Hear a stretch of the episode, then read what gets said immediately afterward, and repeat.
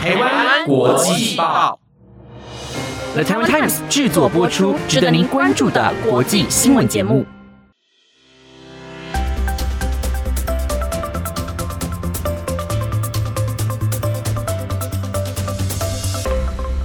大家好，我是凯文，欢迎收听今天的台湾真骄傲。我们今天邀请到的呢是曾被德国舞蹈杂志评选为年度最有潜力青年编舞家，以原创作品向国际舞坛抛出试金石，并且有着多项作品深受国际青睐，且曾于国际编舞大赛中拿下四金一银的肯定，期望自己的舞团能成为集结各方人才。创意启发的艺术平台，并且演绎纯粹的台湾原生作品，让世界看见台湾的英文能量。就让我们一起欢迎成武制作团队的艺术总监蔡伯成。Hello，伯成。Hello，大家好，我是 B Dance 成武制作团队的艺术总监蔡伯成。各位你好，B Dance。对，想问一下这个名字是怎么来的？嗯，其实 B Dance 就是说我其实我我因为我的中文名字是叫做蔡伯成嘛，那我中间有一个伯字，那那个。虽然我的拼音是用 P 开头，但是因为它的发音很像 B 这个字母，然后因为我以前的英文名字叫做 Benson，那我我自己就当初在成立这个团队的时候，我就希望它可以跟我自己自身有关系。那么有一个非常非常重要的一个核心精神，就是说我我希望在这个平台里面的所有人都可以 be themselves。哦，所以对，就是希望就是每一个人可以在各自的岗位做他们自己的事情，所以我希望成立这个制作团队，那把很多方不一样的呃这个不一样呃整合的人，或者说他们是不一样产业的人，譬如说我们把设计类啊、呃美术类啊、音乐类，然后还有我们的幕后团队，我们整合成一个制作团队，然后就希望他们可以在这边做他们自己，然后同时可以为这个团队一起朝他们的梦想迈进。这样子了解，那这样听起来，其实这个团队其实算是除了跳舞以外，跟编舞其实是有非常多不同的人才集结在一起的，是一个很不一样的团队嘛？对。那这会不会跟你过去有讲到说，不想要将自己局限在一个台湾现代舞团的框架里面？这句话是有关系的吗？是，其实因为呃，我当初就是因为我我想每一个学跳舞的人哦，他呃，他有一个梦想，就是他如果想要成立自己的舞团，那他一定就是想要照着一般舞团的模式走。那也因为就是说，呃，我们小时候接触到的这样子一个舞团的模组。通常就是呃有一群舞者，然后有编舞者，然后一两个行政这样组成。但是我当初在创立这个团队的时候，因为我是发现我周遭有非常非常多不一样产业，然后譬如说像平面设计啊，然后做音乐的，然后做剪辑的，做影像的，还有摄影师，然后还有服装设计，就这些很多很多，我觉得好有好有才华的人。然后那个时候我们都很年轻，都二十几岁，所以我就觉得说，你知道，就很不是有很多励志的书籍都说一个人或许可以走得很快，但是一群人才可以走得久嘛。那我觉得像这种很 cliche 的的说法，当然我觉得很 work，就是说在在现在这个时代当中，因为它是现，我觉得现在是一个非常整合的。那我们要怎么样在这样一个整合的时代当中去找到一个不一样团队的脉络？我觉得这很重要，因为。呃，我我说穿了，全世界的舞团这么多，那台湾的舞团，独立的舞团，光是在政府立案的团队就一万多个，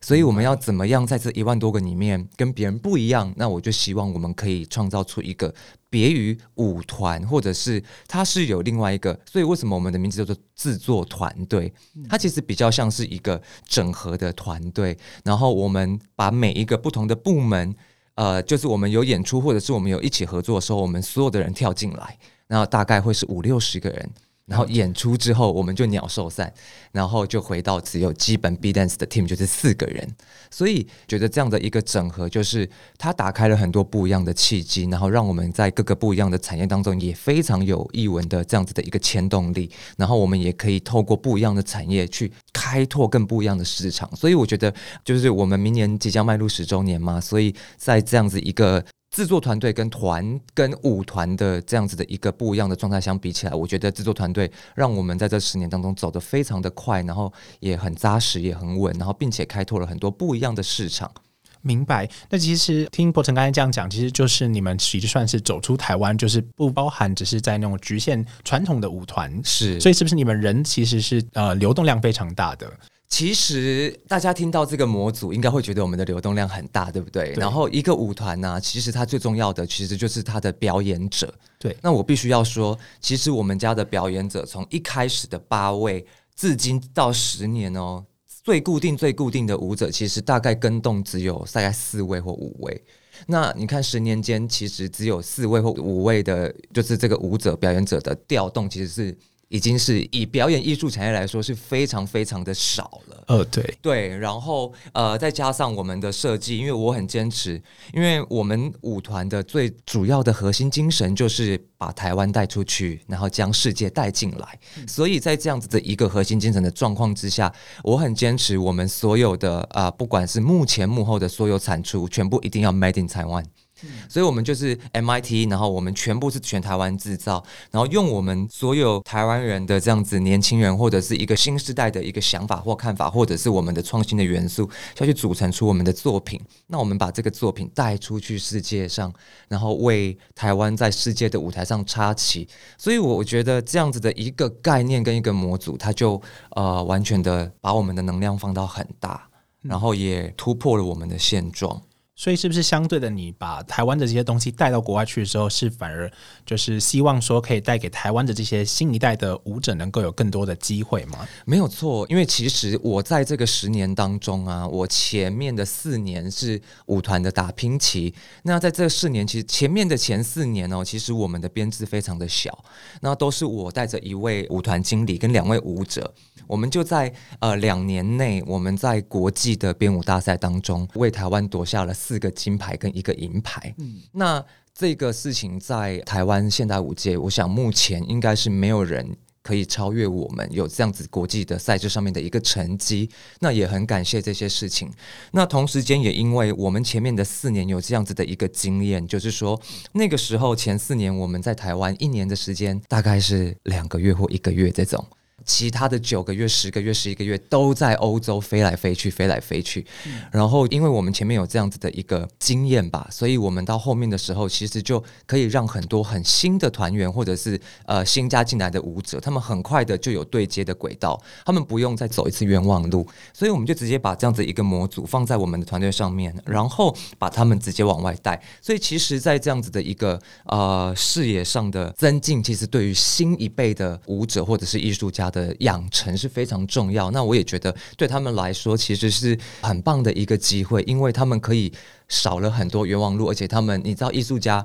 最麻烦的就是经济的来源嘛，所以对那他如果去掉了这些就是经济上的压力，有团队可以协助他，然后带着他一起出国，打开他的视野，那我就会觉得，其实这样子对于新兴的呃新一代，或者是接下来的新兴学子，呃新的创作者、新的译文工作者来说，都是非常好拓展他视野的一个机会。那也是一个就是牵动我们要一直不断进步的一个很好的动能跟动力，这样子。那这边我其实有想一个问题想要问，就是说，因为我自己本身算不是舞蹈出身的，我是体育出身的，然后我们一直在学习自己的专业技能的时候，其实我们都会呃迷失方向，就是说我们可能在学习这些技能的时候，我们会有时候不知道，诶，台湾的特色在哪里，或者是说我们应该为什么，也可能是延续东方人的个性或是是传统习俗，我们会比较少去知道自己说哦自己的特色在哪里，或者说自己能够赢过别人在哪里。那想问说，你们在带领团队出去国外之后，然后你们带着 MIT 的这些东西出去，那看过那么多团队，你们认为台湾的舞蹈特色是什么？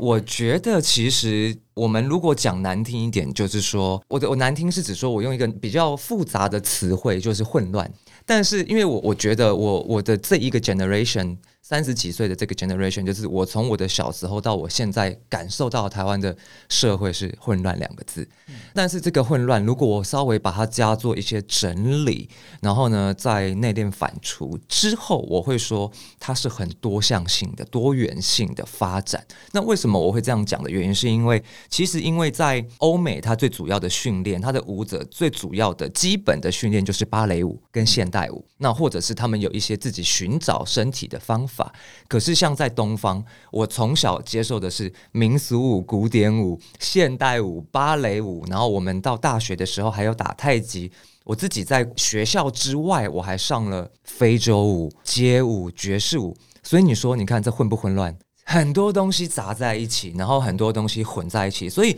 对我来说，这个是台湾舞者的一个优势，但是这个优势必须要经过我刚刚说的那件事情，就是内敛反出，怎么样透过自身去挑选，去把你以前学过的东西，再转化成自己的语汇、自己的创作的元素，那把它这些东西再消化到你自己的作品里面，然后再投放出来。所以基本上，我觉得。很多国外的观众或者是策展人呢，他们都会问我说：“就是你们有没有很刻意的在你的作品当中加入很东方或者是很台湾味的元素？”但其实我每次都要告诉他们的事情是：你知道这些东西，我们不用特别或是刻意。因为这些元素，它就是活在我的血液里面，它是从我的文化，它是从我长大，它是我一切形塑我这个艺术工作者的一切的养成的养分。嗯，对。那因为我从小学的，我们就是会有，譬如说我们的中国舞就会有握拳，会有剑诀，会有兰花指这一些很特别的手势。那这些都是国外没有的，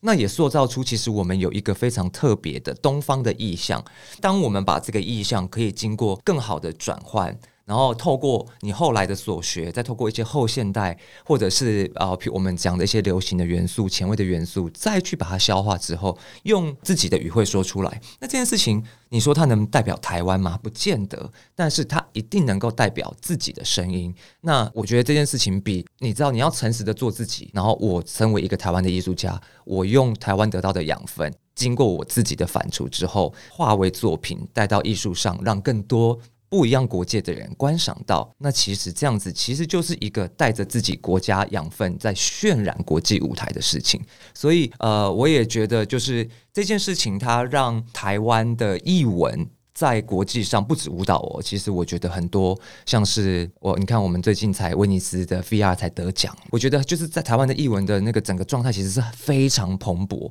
那我就是很多亏了台湾很多元的艺文的养分，跟我们我们要说很台味的这一件事情，其实是给台湾的创作者最好最好的一个养分。所以可以感感受到，就是博成从过去的混乱，然后他做到一个呃完美的整合，然后他尝试去把它梳理出来，就变成自己自身的这个特色的概念。是。那想问说，因为译文产业，然后我们想到说，最近这两年其实受到不管是译文产业的数位化，又或者是说疫情的冲击，然后也促使了你们团队在台湾首次的就是持续性的线上译文演出。可以跟我们分享一下这次创作你的心得，或者说中间有没有遇到什么样的问题吗？嗯。其实从线下转到线上，大家都会觉得说啊，其实你就是录起来，然后在荧幕上面播就好了。对，但是因为你知道，当每一个人都有这个想法的时候，市场在哪里？你懂吗？这个其实还是迁就到一个市场性的问题。但是其实我也必须要说，B Dance 非常的幸运，因为我们家嗯，从一开始的最早最早的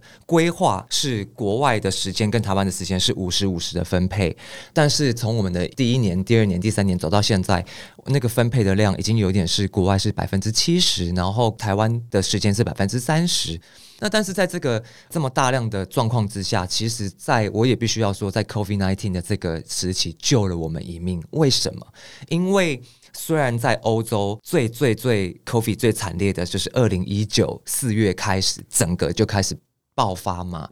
那么也因为我们家所有的骑乘都是跟着欧洲的骑乘走。所以，当欧洲已经先封城，然后他们先整个爆发的时候，他们是第一波面临到要从线下转到线上的国家，所以他们开始的非常积极的在做这些事情。那想当然尔，B Dance 因为我们二零一九有大概十几场的国外的巡回演出被 cancel 掉，那我们也就是必须要赶上这个风潮，就是说我们要把我们的线下的东西转到线上。所以，其实，在台湾还没有任何 COVID nineteen 爆发之前，我们就已经把所有线下的东西转到线上，因为我们很早就知道这件事情。所以我们在台湾四月那个时候母亲节，我们就做了。我我在想，我们应该是台湾第一个做线上剧场，因为台湾那个时候。大家就是还是好端端的去上班，然后完全没有案例这样子。所以我们那个时候就在每个礼拜天做了一个线上剧场。那这个线上剧场，我们还把我们以前所有呃在剧场里面的画面，我们还有前台，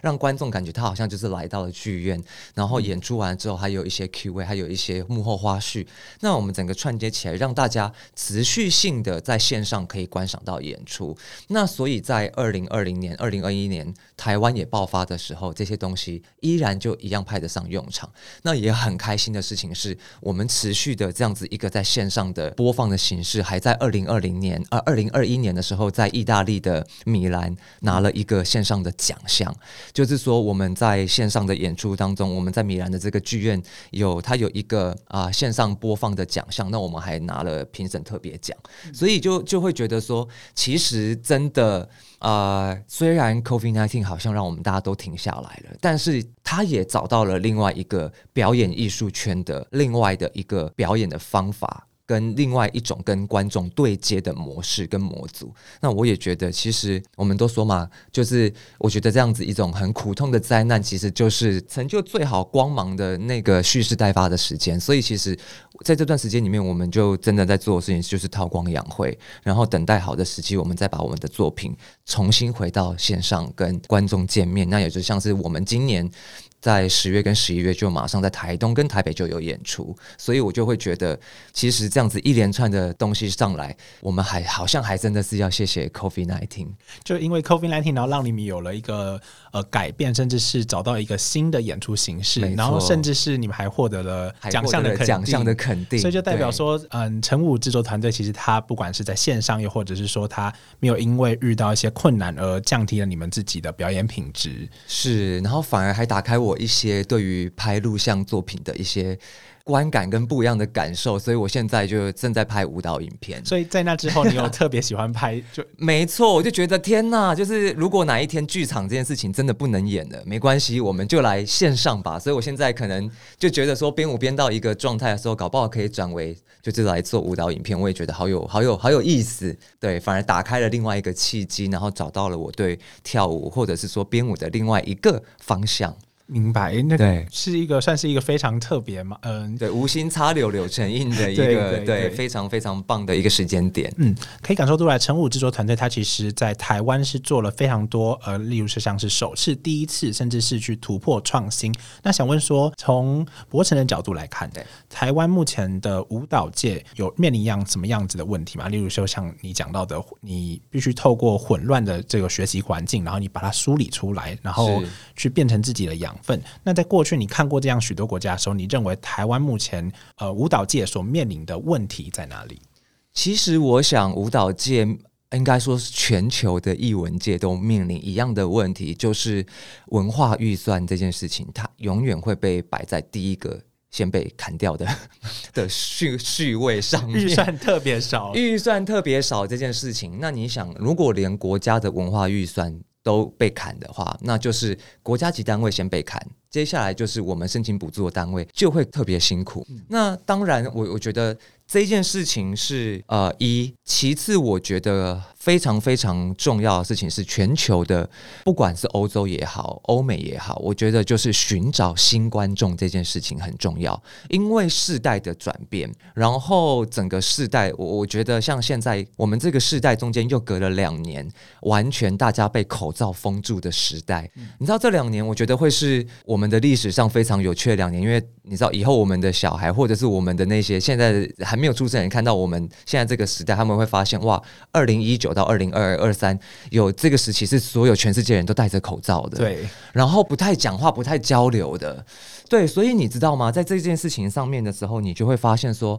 其实现在的小孩子经过这几年的变化，我也必须要说，后疫情时代他必须要砍掉重来，砍掉重练，就完全是从零开始。因为以前的旧的模组你回不去了。那我们要如何创造新的事情？那新的时代的观众他要怎么走进剧场里面？他要跟译文有什么样子的连接？你要用什么样子的方法去吸引他？你要用什么样子的体？题材，或者是你要用什么样子的关联性去找到它跟译文的这样子的一个交织或者是交融的机会。我想这个是不是只有台湾呢？我想这个是全世界的译文界都有在发生的事情。虽然我们可能印象中都会觉得欧美的译文的推广或是观众量是比较好的，但是其实一样诶，他们也面临的一个问题，就是说现在主要能够去看演出的人的年纪群。都稍微偏年长，因为通常都是他已经要稍微退休了，然后有时间，然后有经济能力，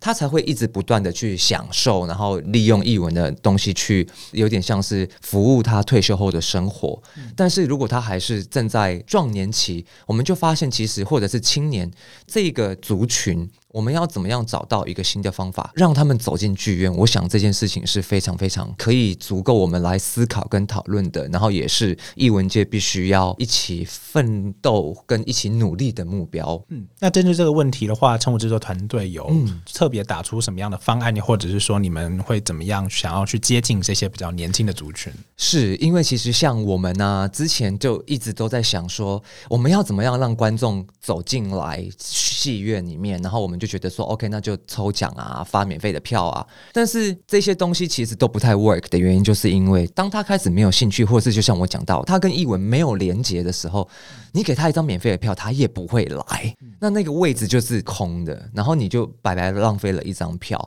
所以其实我们后来做的事情，是我们做了非常多跨界的结合，像是因为我们舞团的作品有很多都是跟时事或者是跟生命的经验有关系的。那像我的第一个长篇作品《浮花》，他就是在讲放水灯跟生命死亡的这件事情。因为这个作品的来源是启发于我，就是因为癌症过世的父亲。那所以在这个作品当中，我们就有一次，我们就在想说，我们要怎么样可以让更多的观众进来？那我们想到的事情，并不是直接的发送票券，而是我们跟了一个团队叫做潜行者，它是一个深潜的团队。然后呢，我们就跟他们做了合作，我们找了一群深潜的爱。爱好者，然后呢，让他们透过看完我们浮花的作品，那因为浮花讲的是水灯嘛，嗯，然后浮花的服装是一件很大的白色的蓬蓬裙，有花的形状，所以我们就让所有的深潜者都穿着那个裙子深潜到水里面，然后也有一般的学员，他可以去学习怎么深潜，并且在水里面跳舞，他们就在水里面跳了浮花这件事情，听起来是一个非常大的工程。对，可是因为他们有专业的老师带，还有介护员帮忙他们，然后我们就把它拍成是一个。动态的影像跟静态的摄影的作品。那另外呢，我们也跟植物计划的李记老师合作，然后一样是招生的学员，然后我们让他们看完浮花的片段，他们看完之后，把他们感觉到的东西，透过不一样的媒材，做出很多的雕塑装置艺术的作品。然后我们就在那个 P Paper P P P 中山北路那里有一个空间，那我们就在那边做了一个浮花特别的展演。那你知道这些人，他原本是做手做的，他是做美术的，然后他或者是他是生前者，可是他来这边，他在做他喜欢的事情，但这些事情他又跟译文做了结合。那你看这样子，然后我们又办了一个展，来的朋友大概有一百多位，透过这样子的一个不一样的跨界的媒合，去找到更多对于译文的喜好，或者是哎，他不见得马上会。进到剧场，可是他就对你这个团队有印象，他也会觉得说怎么这么有趣？那下次你的演出我要去看，看看你们到底在干嘛？那这样子其实从十个、二十个慢慢来，我一年十个、二十个人，我十年就一两百个人。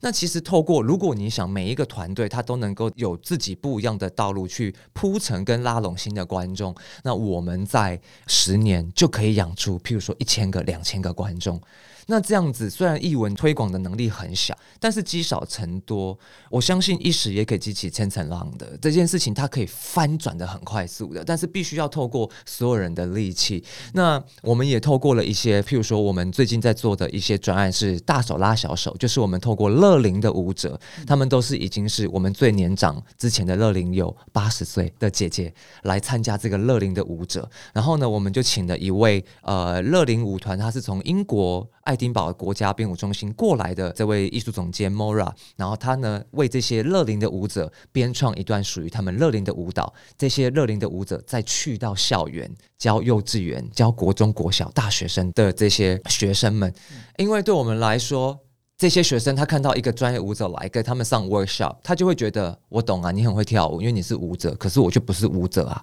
但他今天看到的是他的阿妈、他的阿公、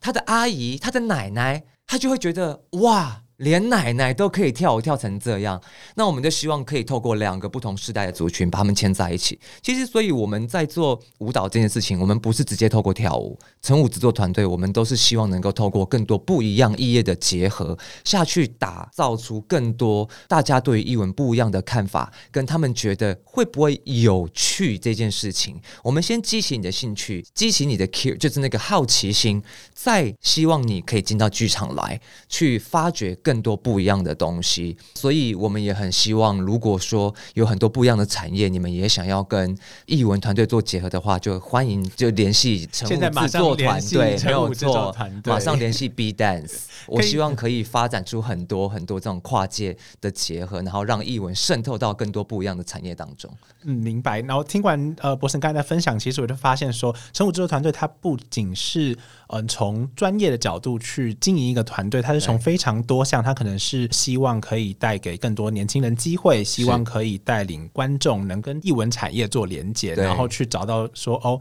其实你跟艺文产业非常接近，不是非常的遥远。没错，没错。对，所以我觉得成武制作他目前在做的这个事情，其实是每个团队都应该要去发现，甚至是要去体会的。是是是。嗯，那刚才讲到了浮花，讲到说就是缅怀您父亲的一个作品嘛。是。那想问说，当时有投递了台湾与德国的真件，然后在同一天你收到的是台湾的拒绝电话。话嘛，对，然后可是又同时的是进了德国的入选通知信，那想问说当时的一个情境是怎么样？可以跟我们分享一下吗？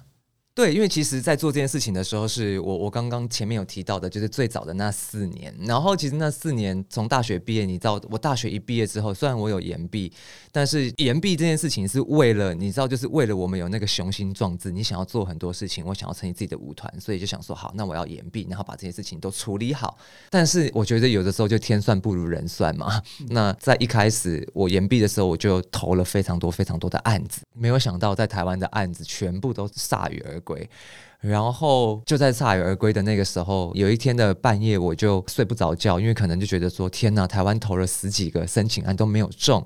那要怎么办呢？那你的雄心壮志，你知道那个野火已经快要被浇熄了。了解，对。然后那个晚上，我就半夜三点多四点，我就传给我的舞团的经理十几个国外的平台跟比赛，我跟他说，只要那个期限没有过的，我们一律都参加报名。那就是这些东西都送案了之后呢，我们就很开心的收到两个入围的通知，一个是香港的案子，一个是德国的案子。然后呢，就刚刚好这两个案子呢，就跟了台湾的这个案子是做最后的最，他们都在同一天要公布。那这三个案子也是我当兵前最后的希望了，因为就觉得说哇，当兵前的最后三个案子，看有没有机会能够让我自己要上一个舞台这样子。结果那天的一早就收到台湾的电话，再度共估，然后我就想说哇。天呐，就是今天要等三个消息，第一个消息就是就一个不好的开始，就是不好的开始，然后我就觉得冷汗直流，你知道吗？好，然后等到中午，我就带着忐忑的心，我就收到连续收到两封 email，香港的平台也入选了，德国的比赛也入围前二十强了，哇，那一个刹那，我就觉得说。原来上天关了一扇窗，可是帮你开了另外呃，应该是说他关了一扇门，然后帮你开了一扇窗，因为你不知道那个东西出去之后会是大的还是小的。那我就带着我的一点点存款，我就带着几个舞者，我们就飞去了香港跟德国比赛，然后就很幸运的在德国的比赛就获得了奖项。获得了奖项之后回来，突然间就被挂上了台湾之光四个字。那个时候其实更觉得，是不是觉得哦，好像。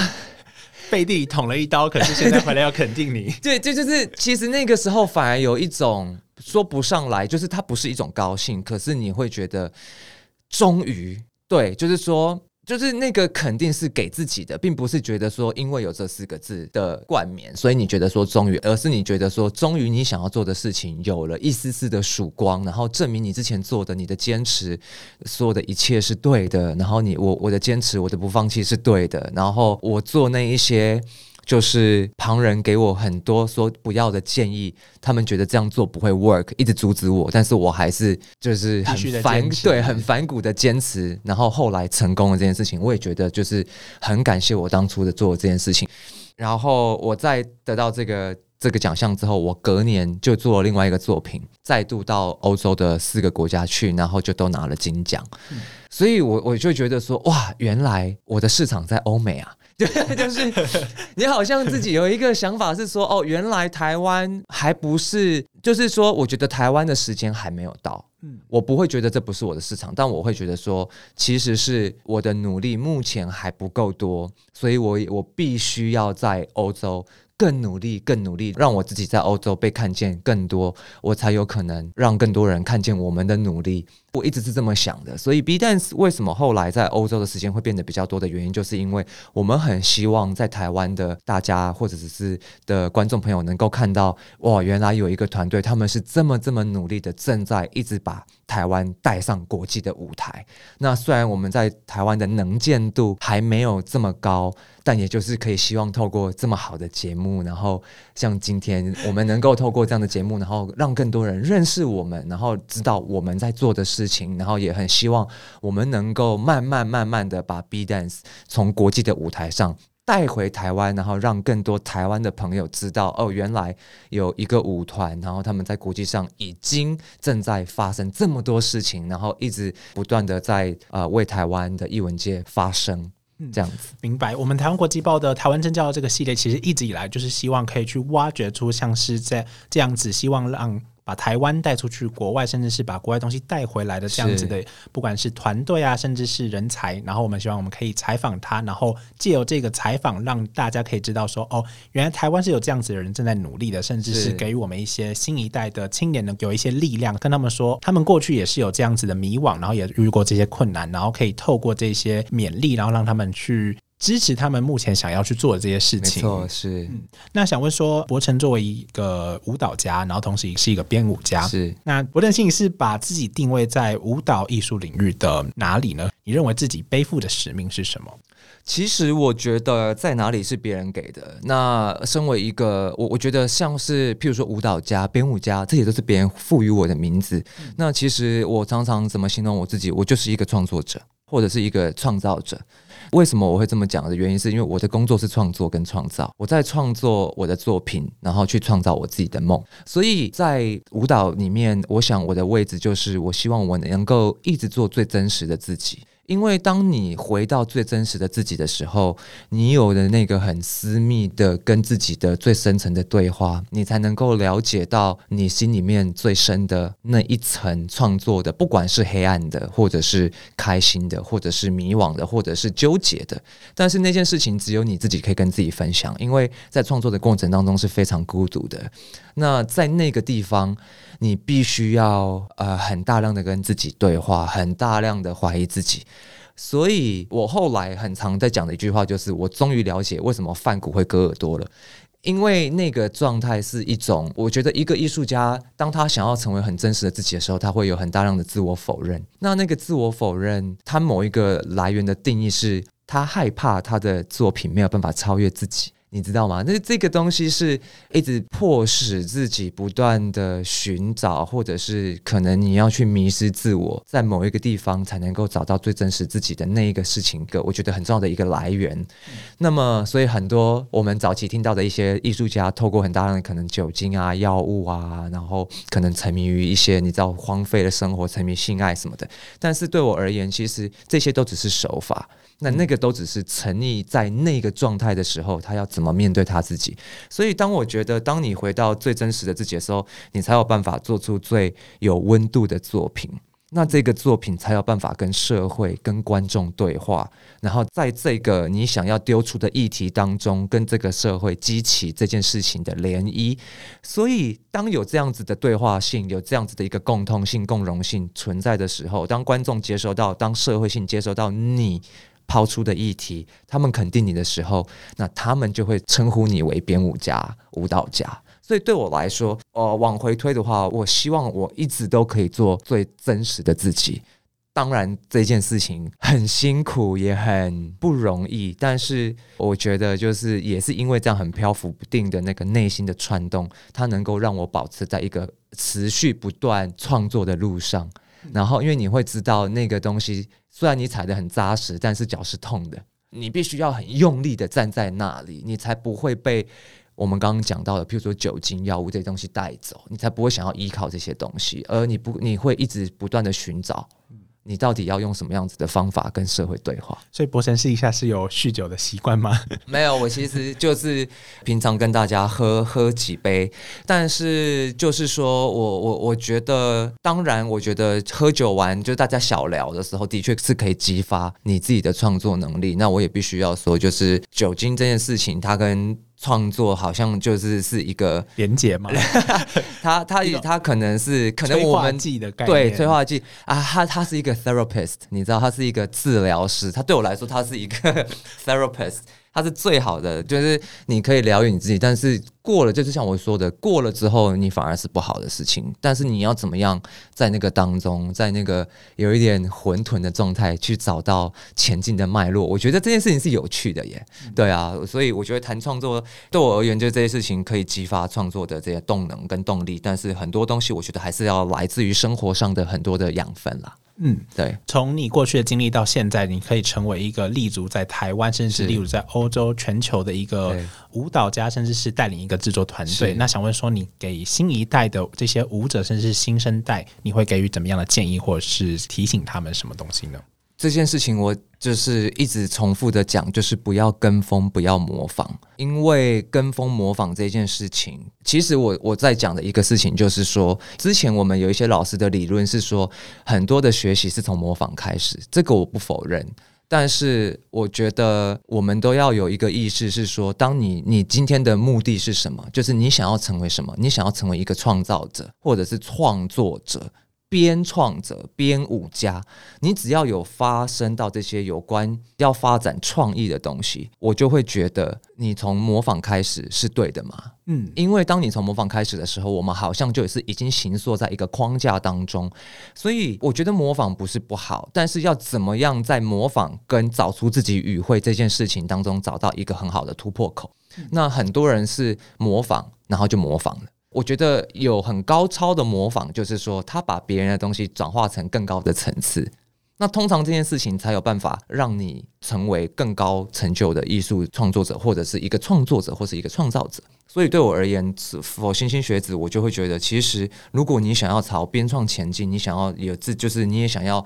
create 一个什么，就是舞团或者是一个 company 或者是什么，我我觉得就是一定要走出自己的路，不管这件事情多辛苦，我觉得撑住了就是你的。嗯做出来了就是你的，然后是你的，别人就拿不走，因为别人只要一跟到你的影子，他就是抄袭，他就是做第二个，他就是老二。所以我会觉得，其实台湾我们要有更多的人在，就是说更多创作者愿意，你知道，我们一直不断的在，因为我我说穿了，我们一个编舞者，一个人就是一颗头、两只手、两只脚，到底还有什么动作没有被编出来过的？但是我们要如何赋予这副身体一个新的意义，一个新的让别人觉得哇，你有新东西？那我觉得这个东西就是我们这一个世代的编创者或者创作者必须要去找到的一个出口。那所以这件事情它没有答案，因为这个答案就是每一个创作者他自身的功课，跟他要去到哪里，他的目标在哪里，他想要被人家称呼为什么，或者是他最终完成的梦想的终点站在哪里。那我想这个是每一个人他要自己去找到的。但是真的不要模仿，真的不要跟风，因为我从以前做出来的东西，或许大家会觉得不是很主流。我已经听过。从我们创团到现在，大家都说啊，他的作品很不主流，很商业，艺术性不够高，巴拉巴拉，所有听过很难听的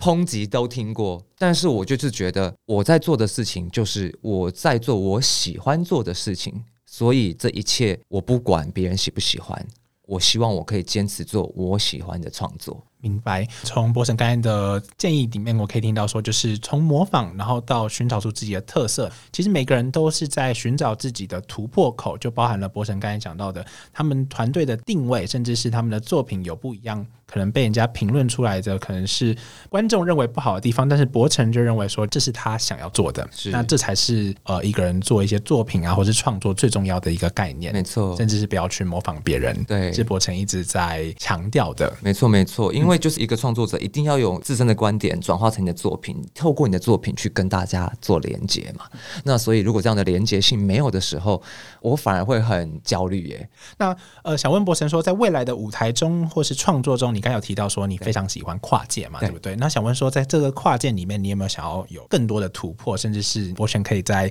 节目上面可以许个愿这样子？跨界这件事情，我们当然还是希望可以跟更多不一样的品牌。那像我们过去虽然都做了非常多的车子，我们有跟蓝宝坚尼或者是 B N W。那在譬如说时尚界，我们也有跟 M S，上次也有帮 Middle 表。对，每每就是我们其实有做了非常多不一样的跨界，然后做了很多很多不一样的尝试。那当然，我觉得在未来，我们也希望可以跟更多不一样的品牌合作。像我也很希望可以跟香奈儿合作，也很希望可以跟台湾桑道烘合作，因为我很欣赏这些时装品牌，他们的就是他们的创意性跟他们带来的这样子的一种艺术的高度，是我我一直很想要，然后也很敬佩的。那尤其是台湾香奈儿，之前有跟他们合作过一期杂志，然后就很敬佩他们，然后也一直很欣赏香奈儿女士的这样的一个精神，所以我们也希望可以有更多合作的机会。那当然，呃，也希望能够有更多。台湾的企业可以看到我们，然后能够有进一步合作的这样子的一个可能性。那当然就是就像我们前面提到的，如果有更多不一样的产业，他们希望可以透过不一样的这样子一个译文的交流，去激发出更多的不一样的群体，或是开发新的市场。那我们也都很希望啊，线上的朋友如果有兴趣的，或者企业，或者是团队，或者是品牌，那我们都可以有。很相关的下一步的合作计划。那我自己的话是未来很希望能够再继续的朝舞蹈影像的这个部分前进。那看看是不是能够从我现在在做的小片，然后慢慢慢发展到可以进到戏院的长片这样子。就是舞蹈艺术片的那种感觉。对对对对，好。那听完博成最后他许的愿望的话，那如果说观众有对成武制作团队有兴趣的，甚至是呃对他们的一些想象的话，都可以到他们的粉丝专业，然后留言给他们，甚至让他们知道说他们是被看见的这样子。那节目的最后呢，如果喜欢我们台湾国际报的话，欢迎订阅台湾国际报，留下你的五星好评。那我们下次见，拜拜。